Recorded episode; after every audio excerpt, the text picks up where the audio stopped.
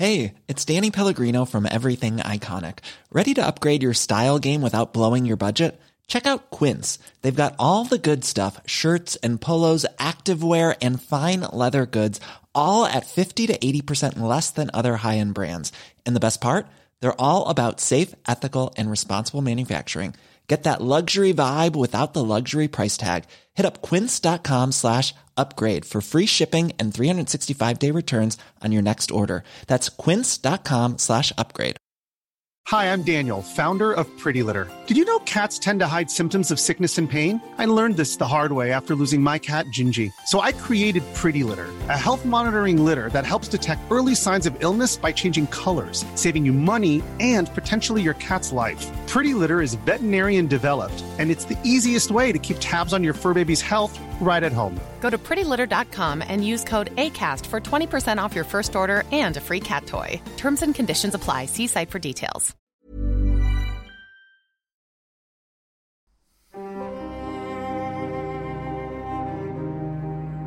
What in the 2010 is happening?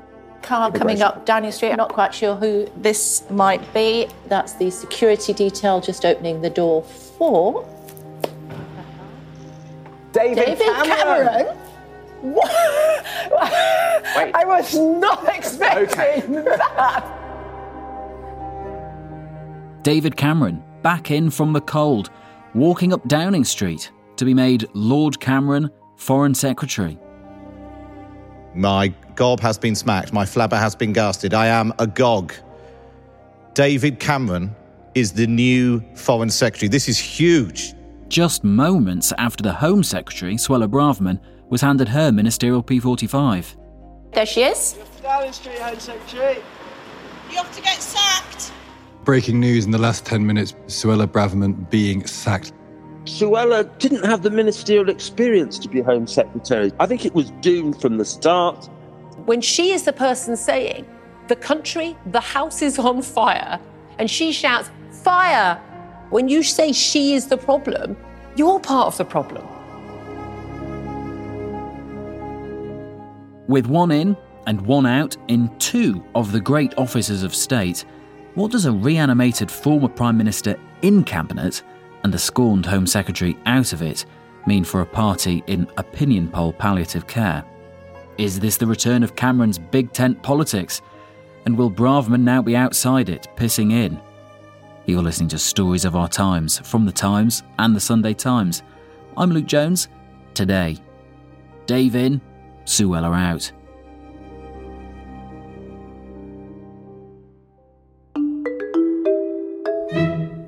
My name's Steven Swinford. I'm the political editor of The Times, and I'm sitting here in The Times' Westminster office on the day of the reshuffle. And if you can hear clattering in the background and voices in the background, that's because it's very busy here. There's a lot going on with the reshuffle, so lots of people are writing copy for the website and making calls. But that's where we are today, right in the heart of Westminster. Steve, take us through your morning on Monday. When did you first realise that the reshuffle was afoot? We've actually known for several days that it was coming. It was just a question of when. Hmm. Shortly before eight thirty, we got the message that it was on and it was happening.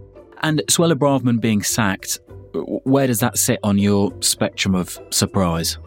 Definitely is not a surprise. We had been expecting Suella Braverman to be sacked for quite a long time. Um, Rishi Sunak and his people have wanted her out of that role for, I think it's fair to say, months. That came to a head recently with a series of clashes between Downing Street and the Home Office, culminating in her sacking, but it, is not a surprise. It was something that we were expecting. Yes. So if you're expecting it, you felt like a reshuffle was coming anyway. It was a question of when. Uh, the grid was being cleared for Monday. Take me through your surprise, though, when you first saw David Cameron's face emerging from a big car on Downing Street. So most things in the Sunak administration have leaked. They've struggled, really struggled to keep anything close to the centre. But the one thing that did not leak was the appointment of David Cameron as the Foreign Secretary. No one saw it coming at all. In fact, it's fair to say people probably assumed the opposite. Very recently, David Cameron was castigating Rishi Sunak for scrapping the northern leg of HS2. Hmm. He was saying that he was failing to take decisions in Britain's long-term interests, uh, and it, it missed out on a once-in-a-generation opportunity. So it was a genuine surprise, and there are very few of them in uh, politics. A marmalade dropper, as we would call it, uh, when David Cameron suddenly rocks up in Downing Street and walked back through the doors of number 10. Hmm. What, what were you doing when the news dropped? So you just paint, paint a picture for us of where you were and, and what the reactions of you and those around you were. Yeah, I just arrived in in the office. Just I was sitting at my desk. I was, I was contemplating how we would write stories about Suella Braverman, which was expected to be the dominant story, and it changed the narrative immediately. It changed the discussion around the story, the discussion around the reshuffle, which is what Number Ten would have wanted. Hmm. It became a conversation about David Cameron. Is he an asset? Is he an issue? How will this change the course of the government? And what is Rishi Sunak trying to do here? And we'll get into that in a moment. But first of all, in terms of how this is even possible, David Cameron isn't an MP. I mean, he's now a peer. Just explain what had to be done to actually allow him to sit in government. So, quite simply, you have to be a member of the Commons or the Lords if you want to sit in government. So, almost immediately, they have elevated him to the House of Lords. Now, that sounds relatively straightforward. Indeed, it is. The government has the power to do that, and the King has now granted that peerage. But it also creates a problem because it means that when there are big issues of foreign policy, David Cameron, the Foreign Secretary, will not be able to update the Commons. He'll be updating the Lords. And they won't be able to be questioned by MPs on select committees. He'll be questioned by the Lords. Mm. So, what it means is a lot of the power and authority goes over to the Lords rather than the Commons, where you traditionally expect it. Yes. And there are two sides to him, I guess, joining government. Firstly, why would David Cameron want to do it? Are you clear in your mind about why he would say yes to something like this? So there are suggestions that this is unfinished business for David Cameron. He obviously left office in dramatic circumstances after losing the EU referendum, but he was relatively young as a prime minister, uh, and it was a very sudden and terminal end, it seemed, to his political career. And he's since then spent his time basically in the wilderness. People have suggested that he's bored, that he lacks kind of some unifying purpose and the purpose that government once gave him. He's embroiled or been embroiled in a series of of quite significant scandals, some of the biggest scandals we've seen for a former prime minister. So this gives him a chance to kind of rewrite his political career and set his own legacy. Mm. And that gives him a chance to do that. But why would Rishi Sunak want him? Um, somebody who, I don't know, must be a challenge to have around the cabinet table, someone who has done your job for longer. So the benefit for Rishi Sunak is that David Cameron is someone of significant international standing. And at this point in time, when the foreign policy brief is particularly heavy and there's a lot going on geopolitically, you would want someone like David Cameron because he knows the world leaders.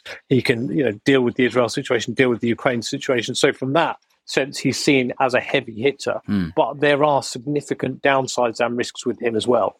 And on that point about him being a big hitter on the international stage, are there not a lot of minuses on his international record when we think about what he tried to renegotiate with the EU or what he presided over with the response to Syria or what happened in Libya? I mean, there's a lot of negatives on the chart, aren't there?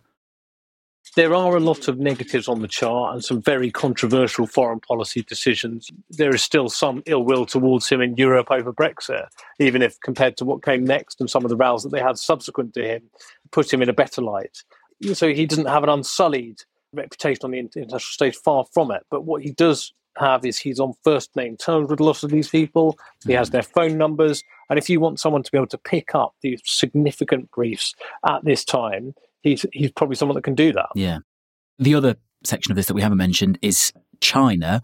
It was him and George Osborne, of course, who wanted to issue in this golden age of relations between the UK and China. That is not the approach of the current Conservative government. In fact, it was only a month or so ago that, that you were reporting him in the United Arab Emirates getting involved in promoting some projects which had lots of Chinese money in it. Explain the complications afoot there on that hot issue. So there is a historic complication in that David Cameron and George Osborne ushered in the golden age of relations between the UK and China, which was supposed to be a terrific era of trade and kind of breaking down the economic barriers. And the debate shifted dramatically after he left. And it became the government's approach and view that actually China was attempting to mobilize all aspects of the state to influence the West and to gain advantage, including economic aspects, the very ones that he ushered in as part of a golden age. And what you can expect is a lot of people will be digging over that work that David mm. Cameron's done more recently. So he comes with a degree of scandals that are likely to come yeah. over those issues. And do you think that that will be a challenge for him just because they will be quite loud noises off in the pages of the Times and other newspapers and in the media? Or will it actually be something which will trouble him round the cabinet table and while he's trying to actually do the business of government as well? I mean, he's he's been prime minister. He's been under extraordinary pressure before and still done the business of government. But it will bring stories. Yeah. It was very controversial. So he he promoted a big port in Sri Lanka, um, which has got huge levels of Chinese investment. Now he wasn't paid directly by the Chinese for that, but it was very controversial when that emerged a few weeks ago. And there are certain voices both within government and some people outside the cabinet and some people on the backbenches who are very concerned about how closely he has worked with China. Today, I resign from all of those things, from all of the businesses I've been helping and all the other things I've been doing, including being a professor at NYU. That all stops. I now have one job as Foreign Secretary of the United Kingdom, and I'm very proud to work with our Prime Minister to try and make sure our country can be as secure and as prosperous as possible. Do you think that he will suit falling into line under the prime minister, uh, somebody who's been used to being in charge, all of a sudden having to maybe watch what he says because it might diverge from what the prime minister thinks. You know, whether that's on China, whether that's on foreign aid spending, or even HS2, as you mentioned. Do, you think he'll be good at that and able to do that? I think it could be quite challenging for him because he's obviously someone who knows his own mind and someone who knows what he thinks. We saw that very recently with his the way he kind of completely laid into Rishi Sunak over high speed rail and his decision to cancel the northern leg of that. He did not hold back. And he has released on taking this job a very long statement in which he kind of says that you called me here to help and I'm, I'm here to help. On the whole, as uh, an ex Prime Minister, I've tried to keep quiet about politics, stay out of politics. It's hard enough being Prime Minister without having your successors endlessly, your predecessors endlessly giving a running commentary. But uh, look, of course, I've disagreed with some individual decisions, but politics is a team enterprise. I've decided to join this team because I believe Rishi Sunak is a good Prime Minister doing a difficult job at a hard time. I want to support him. I'm a member of the team and I accept the cabinet collective responsibility that comes with that. And he hails uh, Rishi Sunak as someone who's showing exemplary leadership at a difficult time. But it's a very unusual statement, and it goes on for paragraph after paragraph after paragraph. So he has a sense of his own worth and value. He's not going to challenge Rishi Sunak. He is genuinely here to help, but equally, he will command a certain amount of attention and gravity as he does this job, yeah. which which could contrast with, with Rishi Sunak as he faces his own issues.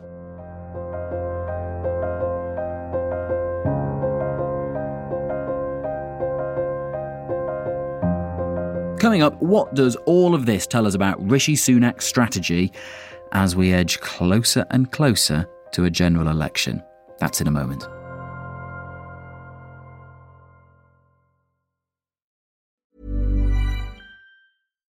Why don't more infant formula companies use organic, grass fed whole milk instead of skim?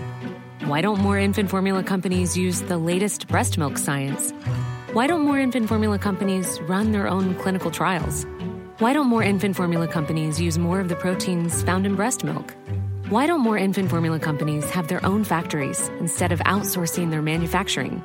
We wondered the same thing. So we made ByHeart, a better formula for formula. Learn more at byheart.com. Planning for your next trip? Elevate your travel style with Quince. Quince has all the jet setting essentials you'll want for your next getaway, like European linen, premium luggage options, buttery soft Italian leather bags, and so much more and it's all priced at 50 to 80% less than similar brands. Plus, Quince only works with factories that use safe and ethical manufacturing practices. Pack your bags with high-quality essentials you'll be wearing for vacations to come with Quince. Go to quince.com slash trip for free shipping and 365-day returns. Hi, I'm Daniel, founder of Pretty Litter. Did you know cats tend to hide symptoms of sickness and pain? I learned this the hard way after losing my cat, Gingy. So I created Pretty Litter, a health monitoring litter that helps detect early signs of illness by changing colors, saving you money and potentially your cat's life. Pretty Litter is veterinarian developed, and it's the easiest way to keep tabs on your fur baby's health right at home. Go to prettylitter.com and use code ACAST for 20% off your first order and a free cat toy. Terms and conditions apply. See site for details.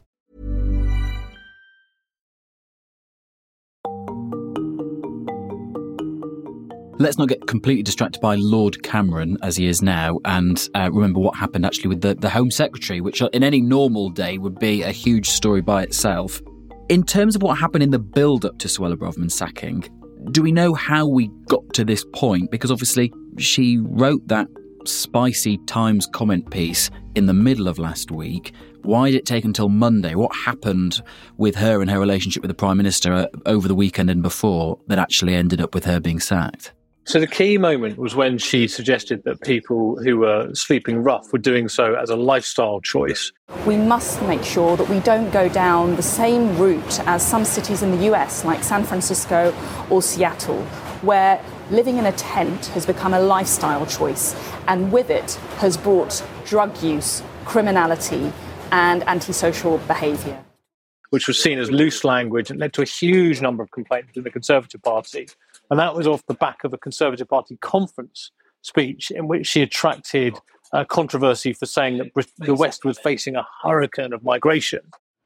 The wind of change that carried my own parents across the globe in the 20th century was a mere gust compared to the hurricane that is coming. Because today, the option of moving from a poorer country to a richer one is not just a dream for billions of people, it is an entirely realistic prospect. Which caused a massive backlash from Tory MPs. And she also questioned uh, whether homosexuals should be able to claim asylum solely on the basis of their sexuality. We will not be able to sustain an asylum system if, in effect, simply being gay or a woman or fearful of discrimination in your country of origin is sufficient to qualify for protection. Uh, that again caused a huge controversy at the time. Ministers are among more than a dozen gay Conservative MPs to complain to the Chief Whip over Suella Braverman's speech on immigration. The so called Pink Wall group warned that these comments could tarnish the party's reputation on LGBT issues and cost votes. So she was already causing a lot of party management issues. The chief whip, Simon Hart, was inundated with complaints about her conduct. And it became something that Sunak felt that he had to deal with. The Times article, if you like, was the icing on the cake. Suella Braverman's piece in the Times has made lots of jaws drop. At the heart of it is the accusation that the police are biased towards left wing protesters and against the right. Strong words controversial words, words which have already been condemned on this programme by the former Chief Inspector of the Police for threatening the operational independence of the police. That was the ultimately led to they felt that she had gone rogue and that she had uh, written an article that had not got the full clearance of Downing Street before it appeared in the Times. But actually, the breakdown in relations came long before that. She would never have been Rishi Sunak's choice of Home Secretary but he did choose her because it was a time when he felt originally he needed to unite the party, yeah. uh, and she was someone that he felt could do that. But now we're a kind of a year out for a less than a year out from a general election, and Rishi Sunak wants to do it his way, so her value is spent in his Mm. view, and the risk of her is outweighing the benefit. And so, if that Times article was the final nail, then, as, as Giles Coren said uh, online, sacked for NAF column in the Times, um, there, but for the grace of God go all of us, what accounted for the delay? Because that's quite difficult for the Prime Minister, isn't it? If he sort of decided that was going to be it, but then let it drag on for days. Well, what you've got to remember is this is just a few days of delay. This Yeah. reshuffle has actually been delayed for the best part of four or five months. Ah. It was originally, it was suggesting it should take place when Ben Wallace stood down as Defence Secretary. They've been mooting it and mooting it and mooting it. It felt like the time was wrong again and again. And over the weekend, so the more recent delay was partly because of the uh, protests and the events that were on Saturday, that it would have looked quite unusual to sack your Home Secretary on the weekend of huge protests in central London and also on the weekend of Remembrance Sunday. So it was seen as better to wait till after that Got and to do it on the Monday rather than to do it going into the weekend of that. But actually, this whole reshuffle until today has spoken to Rishi Sunak's desire to kind of delay and not be buffeted by events. Yeah. Uh, he likes to do things his way. He likes to try to control the narrative. And today, I think he feels he's doing that. But this has been a long time coming, and the delay in and of itself has become a source of instability within the Conservative Party. Are you one of the people who subscribes to the idea that Suella Braverman, after being sacked on Monday, will have gone home, looked in the mirror, and told herself, Great, this is the next stage in my plan to take over the leadership after a general election in which Rishi Sunak could well fail? Suella Braverman's view is that she is better off out of this cabinet than in it. That she does not want to be tethered or tied to what this government is doing in the in the rest of the next year. Yes, there have been significant improvements. It doesn't realistically look like they're going to stop the boats in the literal sense of the phrase, even if the numbers crossing the English Channel are down. And her politics are so different from Rishi Sunak's and so different from the government's that actually she was already within government thinking about the kind of hmm. future beyond Rishi Sunak, thinking about what comes next. And this will give her the opportunity to actually pursue that very openly. Mm. And this Wednesday, we are going to hit a massive potential crossroads in the future of the Conservative Party. So the Supreme Court is coming back to rule on whether the government's policy of sending migrants to Rwanda is legal or not. And if it deems that it is illegal uh, and it breaches the Human Rights Act, the Tory right will go to war over it. They will say you need to leave the European Convention on Human Rights. And surprise, surprise, Suella Braverman is likely to be the leading figure in that debate. Mm. Now, we get an idea of where Rishi Sunak is going because he has appointed James Cleverly to succeed Suella Braverman as Home Secretary. And James Cleverly in the past has made very clear that he believes that Britain should remain a member of the European Convention on Human Rights. So, what you've got coming up is a potential issue, should the Supreme Court go against the government, that could galvanise the Tory right and basically lead to yet another civil war in the Conservative mm. Party, which you would think is probably the last thing they need in the run up to a general election. But hasn't Rishi Sunak always had to worry about the right of his party being galvanised, be that under an ousted Boris Johnson or Liz Truss and maybe now Suella Braverman. I mean, do you think he's at any more risk than he has been previously? No, I don't think he's at risk, but I think the difference now is until now, people have not felt that they, they didn't want to sort of tip the balance completely because obviously they've been burned by events and the recent disarray. But you're going to get to a point where people feel that they've got nothing to lose. And if they get the mm. right issue, like the European Convention on Human Rights, that you could have some very public warfare over the kind of future of the party and where it goes from here. Now, he's made a calculation that the numbers on the right aren't enough to kind of significantly disrupt what he wants to do, and that if there is a war, he's going to win it. He is the government. He is in number 10, and we are close to an election, and people will ultimately close ranks as that election draws closer. Mm. But I'm talking to people in red wall seats this afternoon. They are feeling disenfranchised, they are feeling alienated, and they are feeling angry. And I, I think when people are feeling like that, they do some pretty desperate things. So it, it could be one hell of a fight coming down the line for the Conservative Party.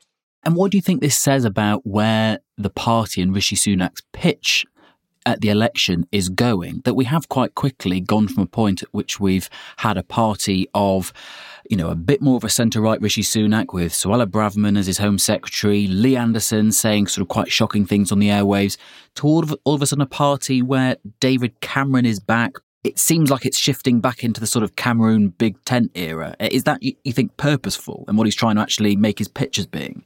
Yes, it's far more centrist, right? If you look at the great offices of state, you've got Rishi Sunak in number 10, you've got Jeremy Hunt, the Chancellor, in number 11, you've got James Cleverly as Home Secretary, and you've now got David Cameron as Foreign Secretary. These are all kind of very centrist Tory MPs. Arguably, the, the most right wing of them is actually Rishi Sunak himself, who, despite disagreements with Suella Braverman over her tone and rhetoric, actually agreed with her on lots of policies. So you take migration, they both wanted to stop the boats, they were both backing Rwanda. So actually, Rishi Sunak himself is probably, weirdly, the probably the most right wing of his, his cabinet. He's a kind of curious mix of someone with centrist instincts, but also some quite hard right positions. But now, by aligning himself with someone like David Cameron, does that make it even harder for him to try and Rishi Sunak to try and present himself as the change candidate? That's the big risk. So the biggest risk of David Cameron's appointment is not his positions that he's previously held on foreign policy. It is what it means for domestic policy. Mm. Labour has been trying to get its argument with a large degree of success that this is 13 years of Tory government. 13 years of the same thing, and Rishi Sunak is an extension of that. And the Rishi Sunak number 10 strategy had been to say, ah, we are divorcing from the past. Look at me at Conservative Party conference. I am taking difficult decisions. I am reversing the decisions of Conservative predecessors over high speed rail. I am going against the grain. I am new. I am the change candidate. But by appointing David Cameron, the man who oversaw austerity, You associate him with Brexit, with allowing the EU referendum to take place. By doing all of those things, he had drawn a direct line between his administration and that of David Cameron's. And that, for Labour, is a total gift. They are delighted with that today because it helps make their case for them that this mm. is all the same government. And it is a big shift in strategy for number 10.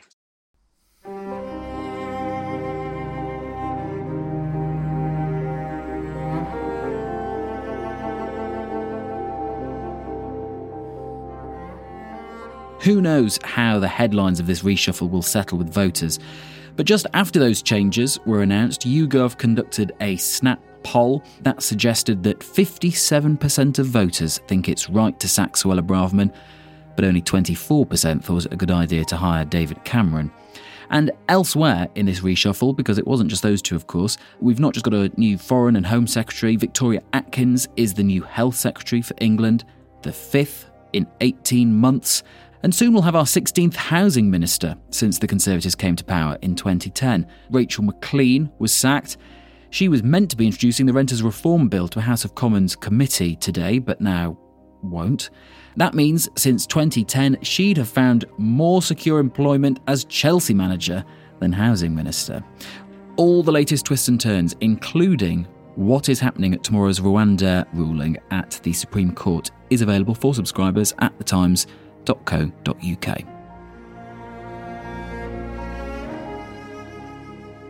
You've been listening to Stories of Our Times, a podcast brought to you thanks to subscribers of The Times, with me, Luke Jones, and my guest, political editor at The Times, Steve Swinford. More election analysis and predictions and chat is on Times Radio's new podcast, How to Win an Election. Three of the biggest election brains of the past few decades together at last Peter Mandelson, Danny Finkelstein, and Polly Mackenzie every Tuesday. The producer here today was Sam Chantarasak, the executive producer was James Shield, and sound design was by Tom Birchall. And a special thanks from music today goes to Thomas Hewitt Jones, who composed it. It's David Cameron's Lament in C minor, composed just after David Cameron's resignation in 2016, with, you'll remember, that motif which will surely echo down the ages. Thank you very much.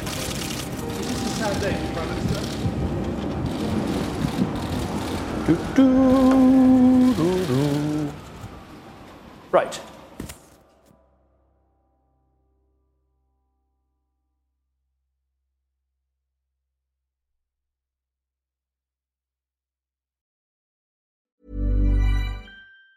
Planning for your next trip? Elevate your travel style with Quince. Quince has all the jet setting essentials you'll want for your next getaway, like European linen, premium luggage options, buttery soft Italian leather bags, and so much more. And it's all priced at 50 to 80% less than similar brands. Plus, Quince only works with factories that use safe and ethical manufacturing practices. Pack your bags with high-quality essentials you'll be wearing for vacations to come with Quince. Go to quince.com slash trip for free shipping and 365-day returns. Hi, I'm Daniel, founder of Pretty Litter. Cats and cat owners deserve better than any old-fashioned litter. That's why I teamed up with scientists and veterinarians to create Pretty Litter. Its innovative crystal formula has superior odor control and weighs up to 80% less than clay litter. Pretty Litter even monitors health by changing colors to help detect early signs of potential illness. It's the world's smartest kitty litter.